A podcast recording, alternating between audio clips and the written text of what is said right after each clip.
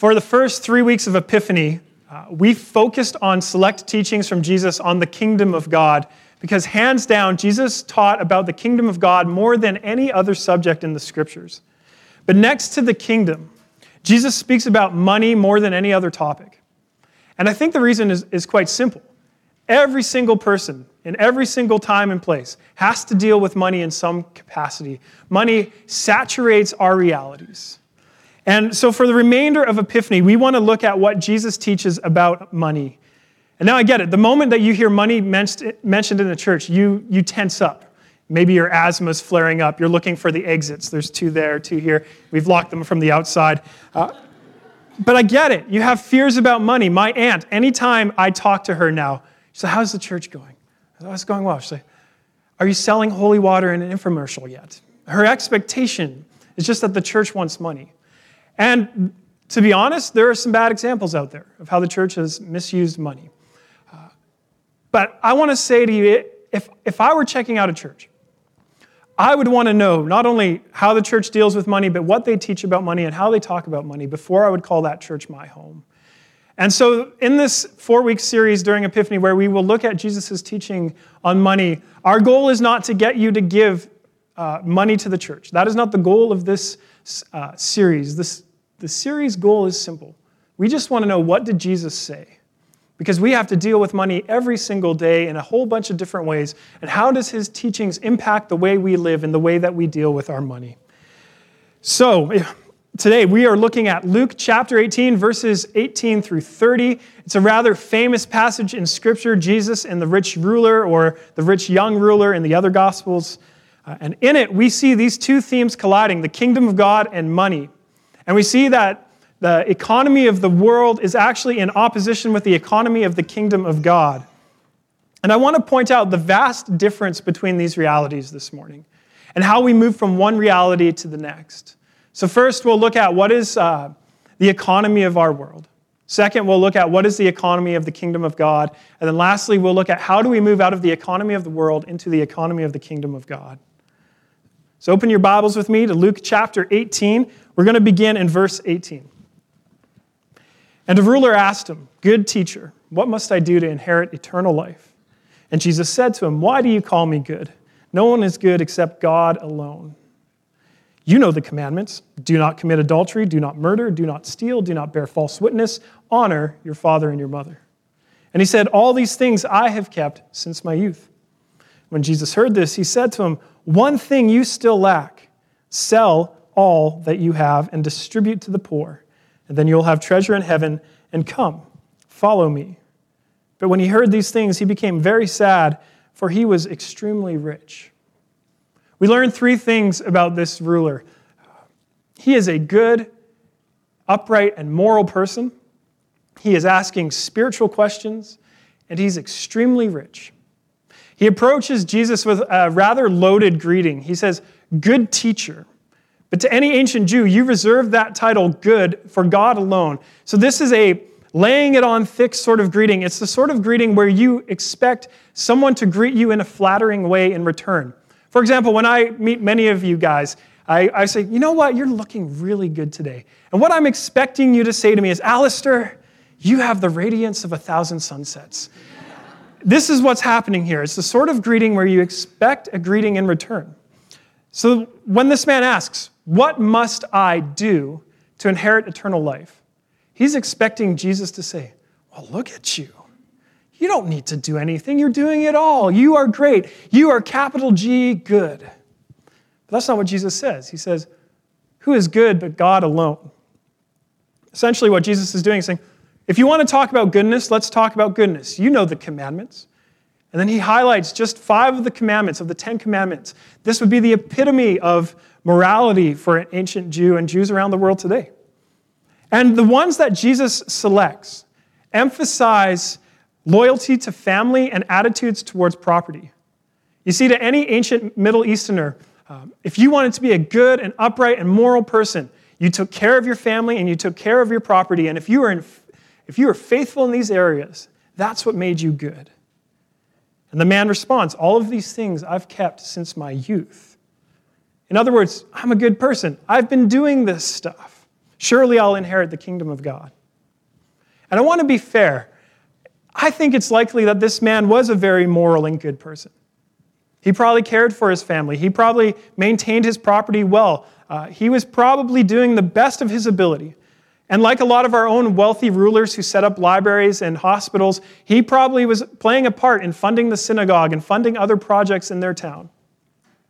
But there's an assumption underlying his goodness. Doing good things is what it takes to inherit the kingdom of God. In his mind, goodness is the currency of the kingdom. And we talk about, like, we talk like this all the time. Uh, I, I'm never surprised when I sit down with someone and they say to me, Alistair, you know what? I'm a good person. So surely, if there's a God, he will see that when I meet him and, and we'll be all right. God will see that I'm a good person.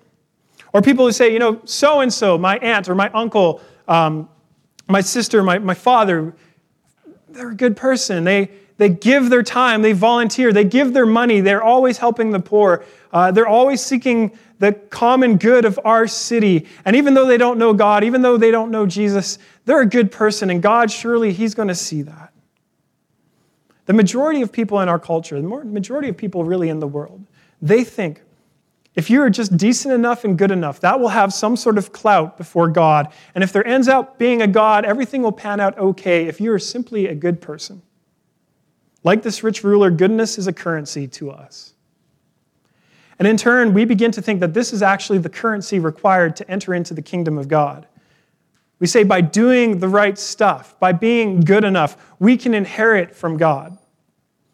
And think about it. In regards to the law, at least to the best of his conscience, this man was doing everything right. He was doing everything that he knew God was asking of him.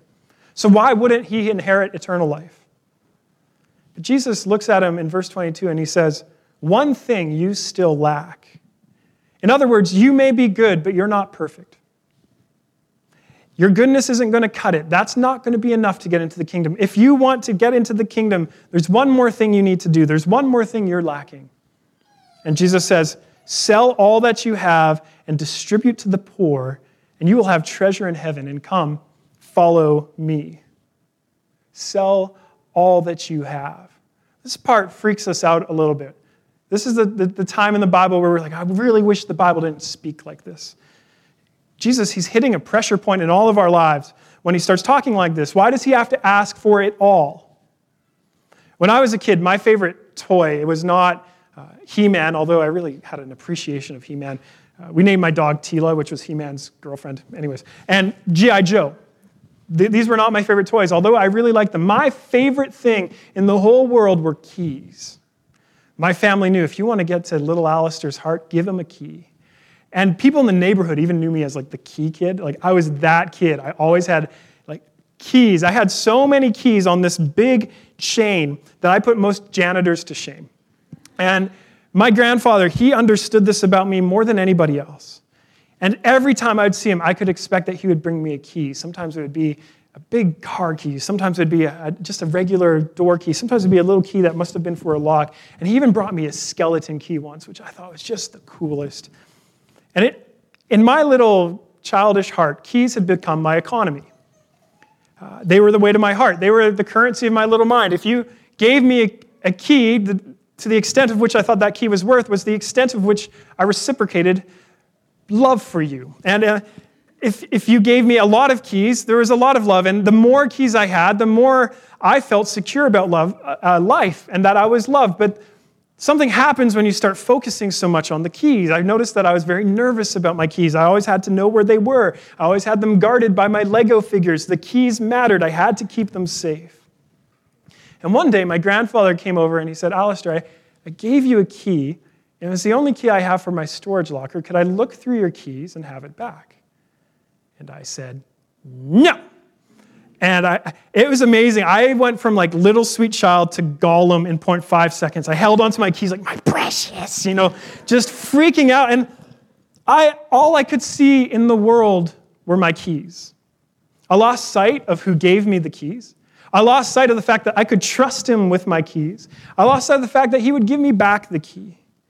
My keys had shaped how I saw the world, that all I saw within the world were how to protect my keys.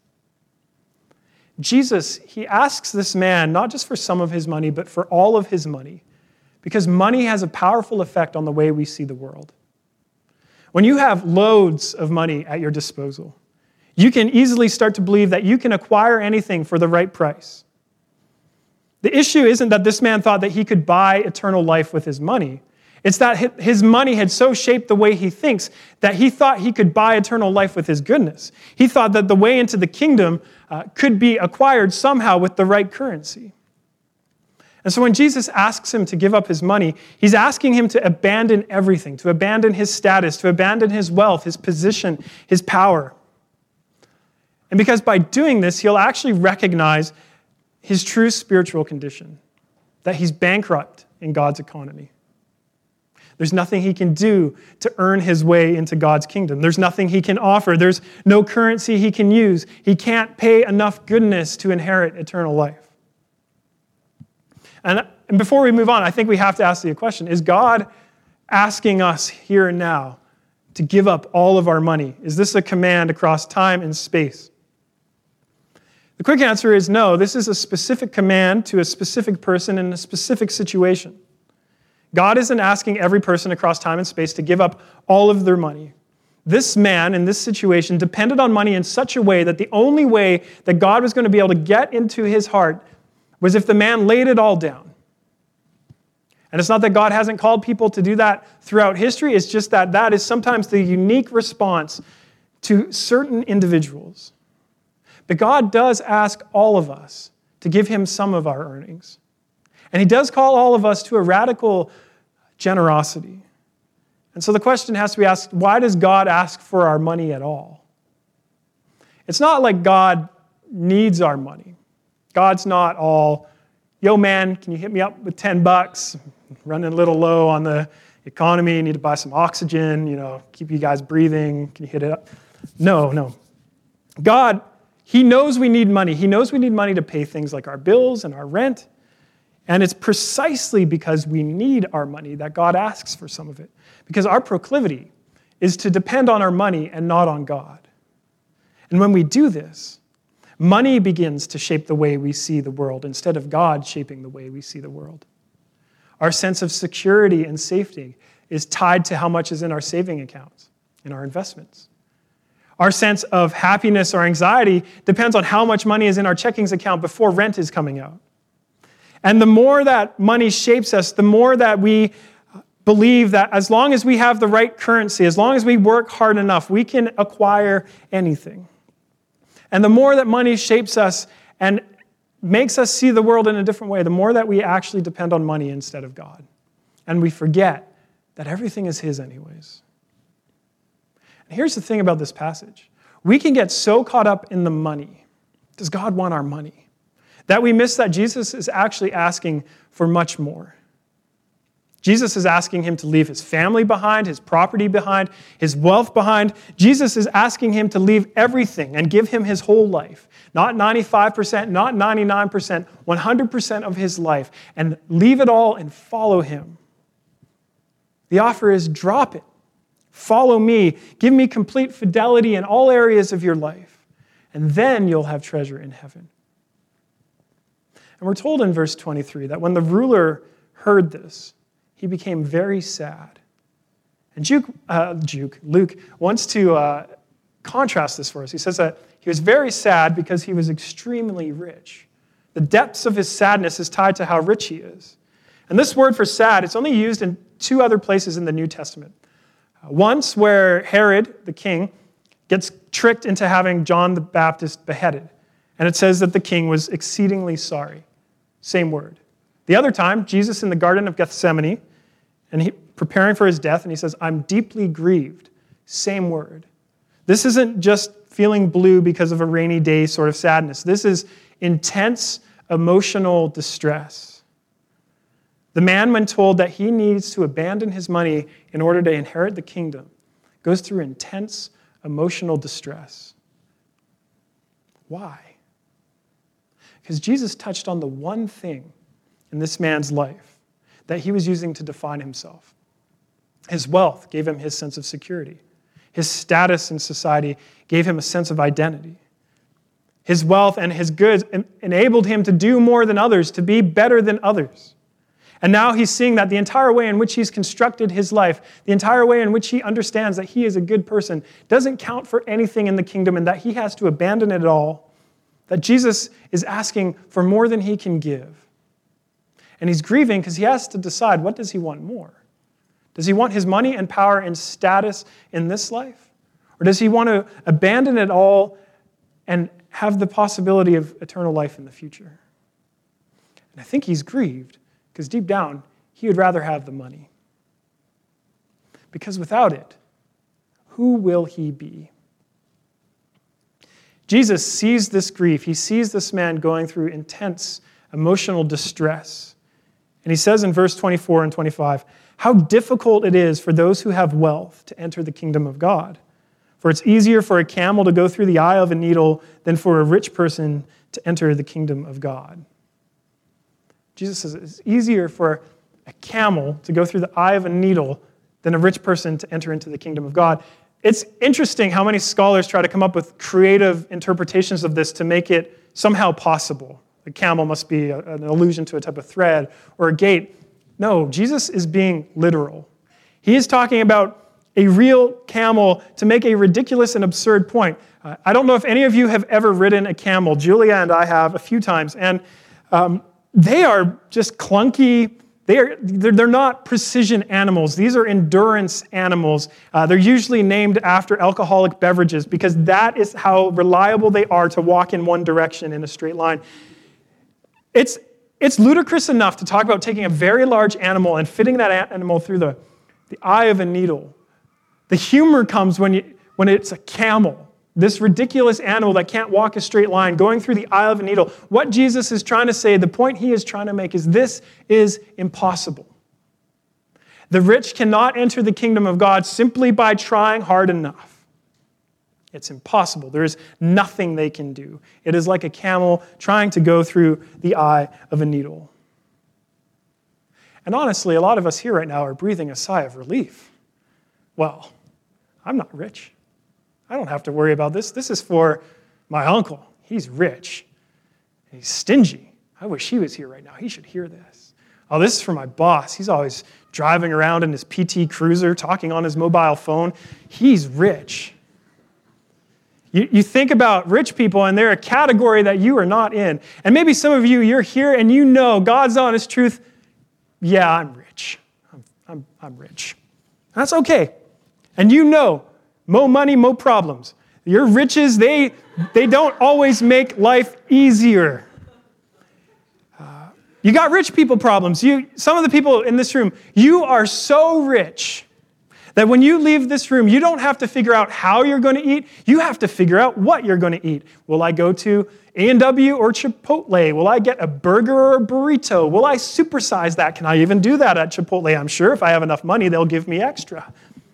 Some people, in this room are so rich. They didn't only go to elementary school, they went to high school and to college. And some of them were so rich that they had to decide which university to go through. And some people in this room are so stinking rich that they got to select what classes to take and then paid for them and didn't even go most of the time. Rich people problems.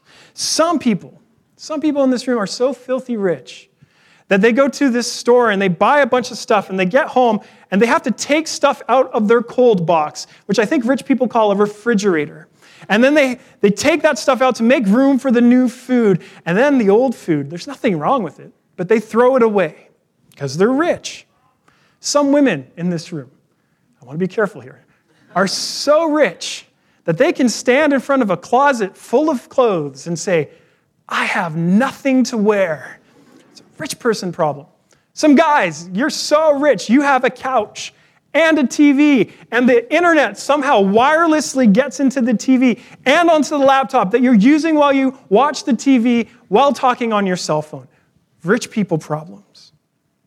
It's so important for us to understand that when we talk about being rich, it's an adjective that's very difficult to define because it's subjective. We always make it about someone else in a different category but if we're honest, everyone sitting here in this room, we are richer than the majority of the world's population, and we are wealthier than most people in the history of the world.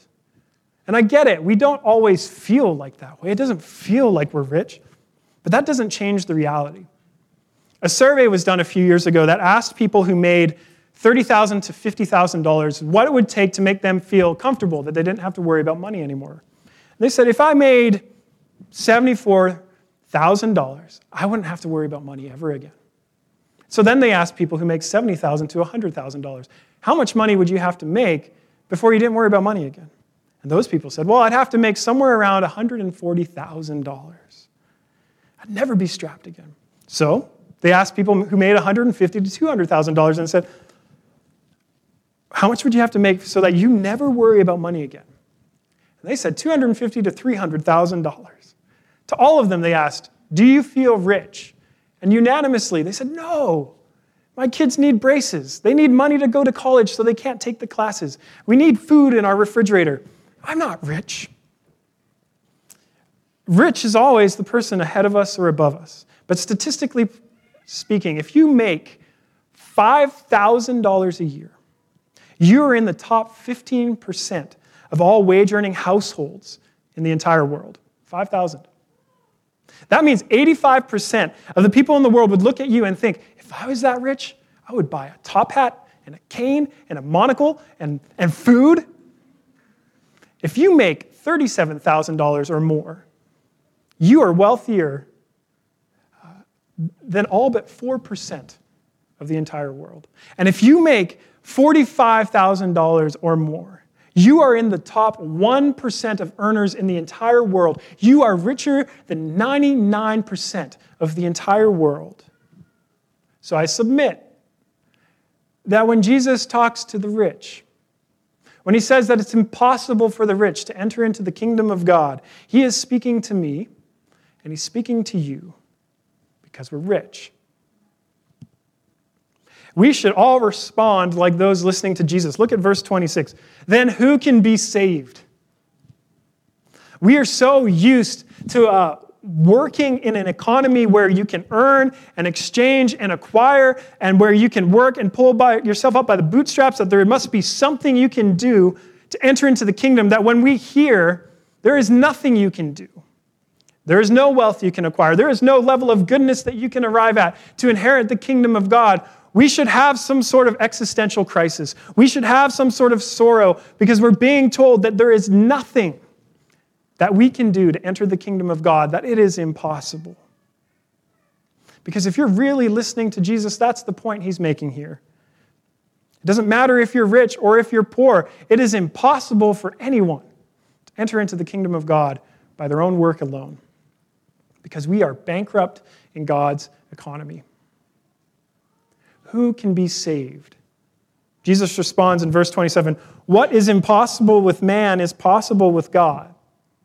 No one enters into the kingdom unaided. No one achieves great things and inherits eternal life because eternal life isn't up for sale.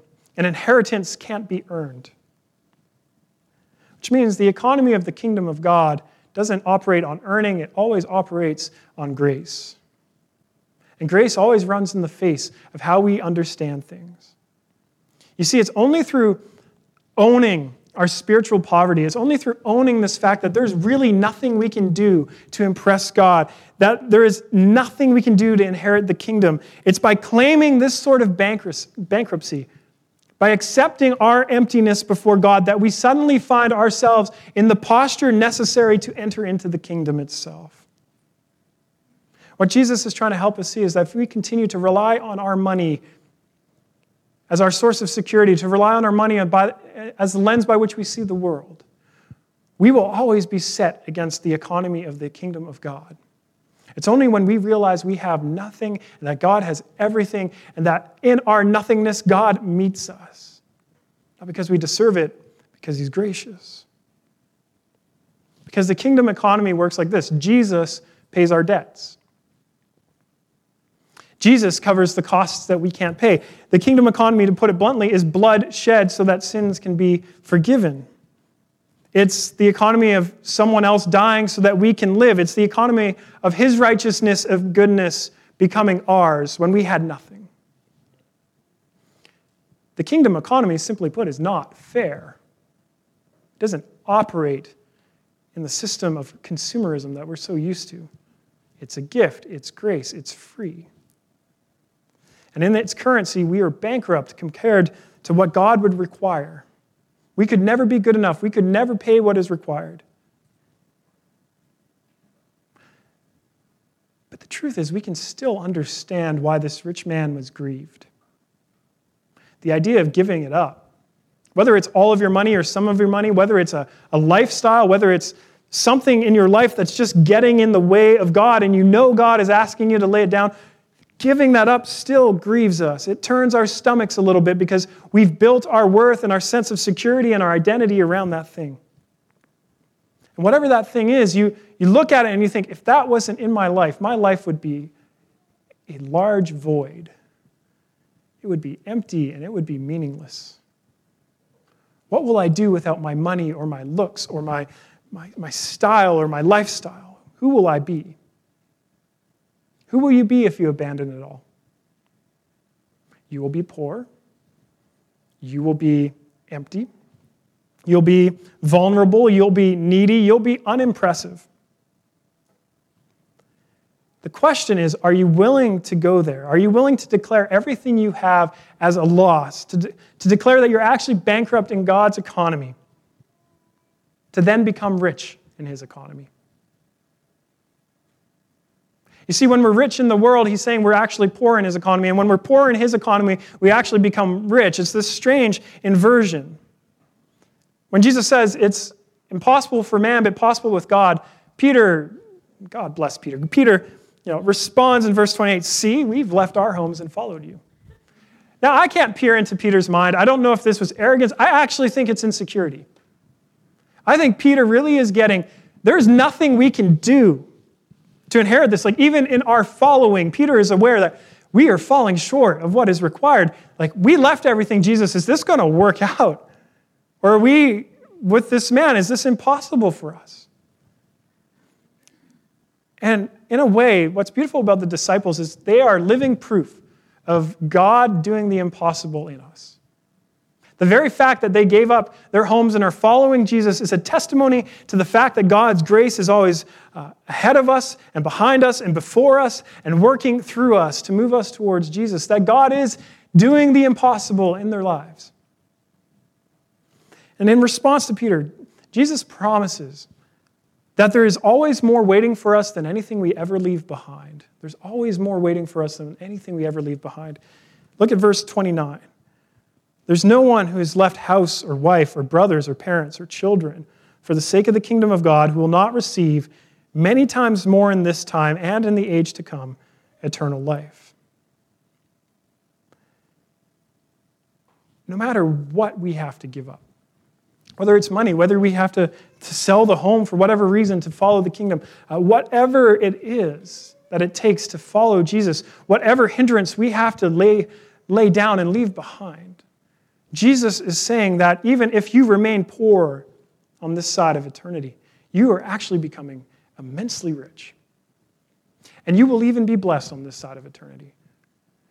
I'm not saying it's a, a quid for pro, like give up five bucks, you get 10 bucks. I have no idea how that works, but Jesus is saying that anything you give up, it is always nothing compared to the treasure of inheriting Him. How do we inherit the kingdom of God? We follow Jesus because Jesus is the only way into the kingdom of God. Jesus is the only way into eternal life. And then by following Him, by placing our faith and trust in Him, and by our feet walking in His direction, we become co heirs with Christ, which means we become inheritors of the new creation. We become inheritors of God reconciling the world to himself. We become inheritors of Christ's life, eternal life. Most importantly, we become inheritors of his sonship. We become children of God. We recognize we're bankrupt in God's economy, and then God walks towards us and says, But you matter all the more to me even in your bankruptcy. Paul puts it brilliantly 2 Corinthians 8 9. Next time I preach, I'm just going to say this verse, save you guys 30 minutes. But you know the grace of our Lord Jesus Christ, that though he was rich, Yet for your sake, he became poor, so that by his poverty, you might become rich. So I have to ask to a room full of rich people, are you rich and unwilling to go bankrupt like the man in this story? What is it that you're holding on to? What is it that you're, you're, you can't let go for Jesus? You need to know whatever it is that God is asking of you. It's not because God wants or needs your stuff, it's because God wants you, and that stuff He's asking for is getting in the way. God never asks us for our stuff maliciously. He asks us for our stuff because He knows how our stuff can get in the way of our relationship with Him. He wants to lavish the riches of His love on us. But we have to let go of our hands to actually receive it. Are you willing to give up everything, whatever it may be, to be rich in the kingdom of God?